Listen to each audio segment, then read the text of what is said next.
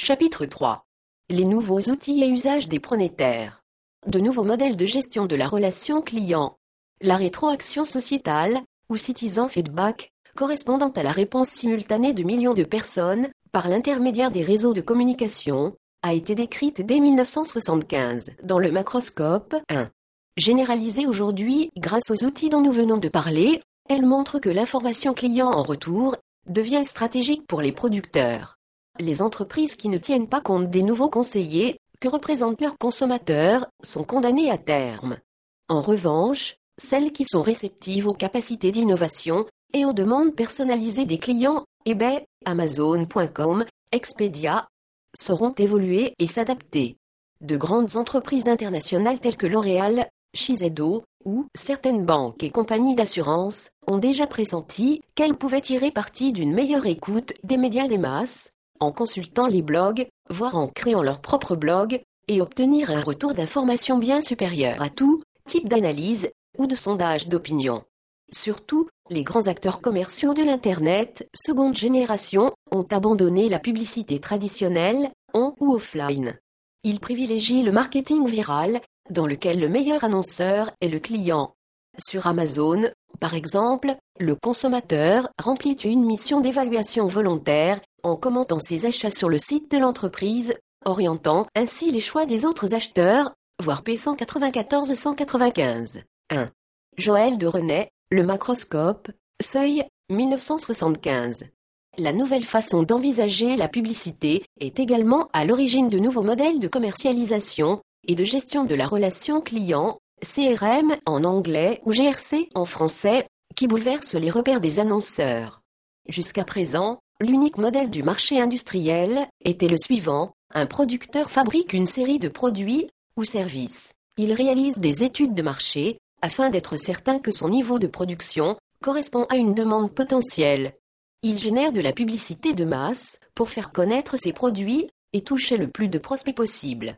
Il organise également un vaste réseau de distribution pour que ses produits touchent un public situé dans des zones géographiques identifiées. Le producteur engrange éventuellement des bénéfices grâce à ses ventes passives de produits standards, mais il ne connaît ni ses clients ni leur devenir.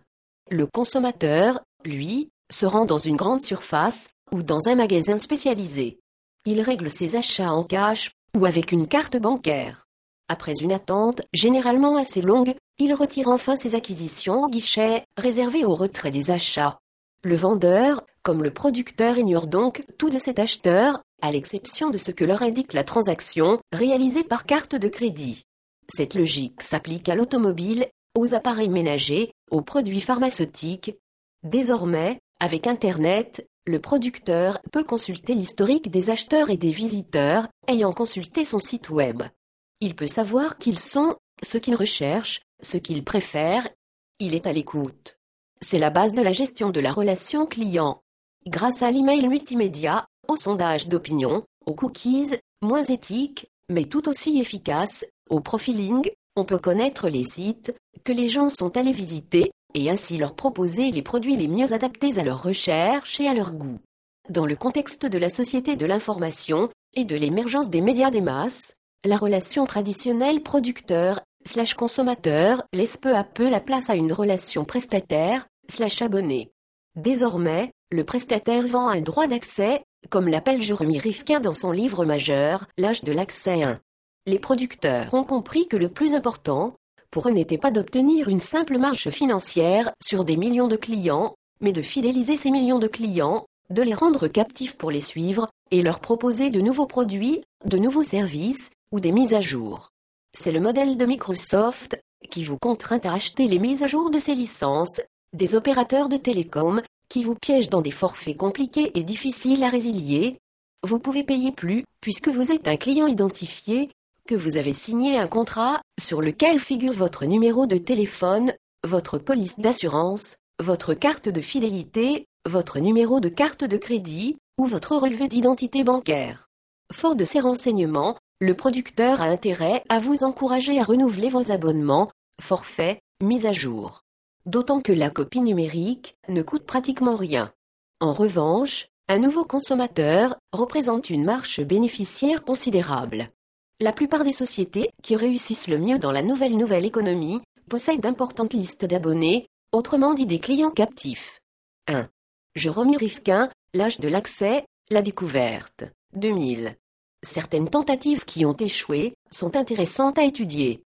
Ainsi, il y a environ 5 ans, trois entreprises suédoises, Volvo, Automobile, Ericsson, Téléphonie, et Telia, Télécommunications, ont fait un pari original, offrir une petite voiture à certains des abonnés à leur nouveau service, en leur promettant également qu'ils bénéficieraient d'un accès gratuit à Internet. Le bénéficiaire ne devait payer que les services liés au voyage, DVD pour les enfants, fonctions supplémentaires de sécurité, carte GPS, etc. Pour que l'expérience soit rentable, il aurait fallu que les utilisateurs téléchargent suffisamment de services payants pendant des durées assez longues. Cela n'a pas été le cas, d'où l'interruption de ce système.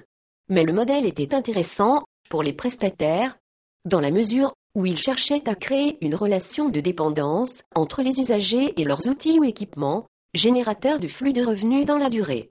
Certes, les infocapitalistes adaptent leur stratégie au développement d'Internet et de l'économie de la gratuité. Mais les puissants outils et le fourmillement des usages inventés par les pronétaires les conduisent à opposer au réseau de pouvoir en place le nouveau pouvoir des réseaux.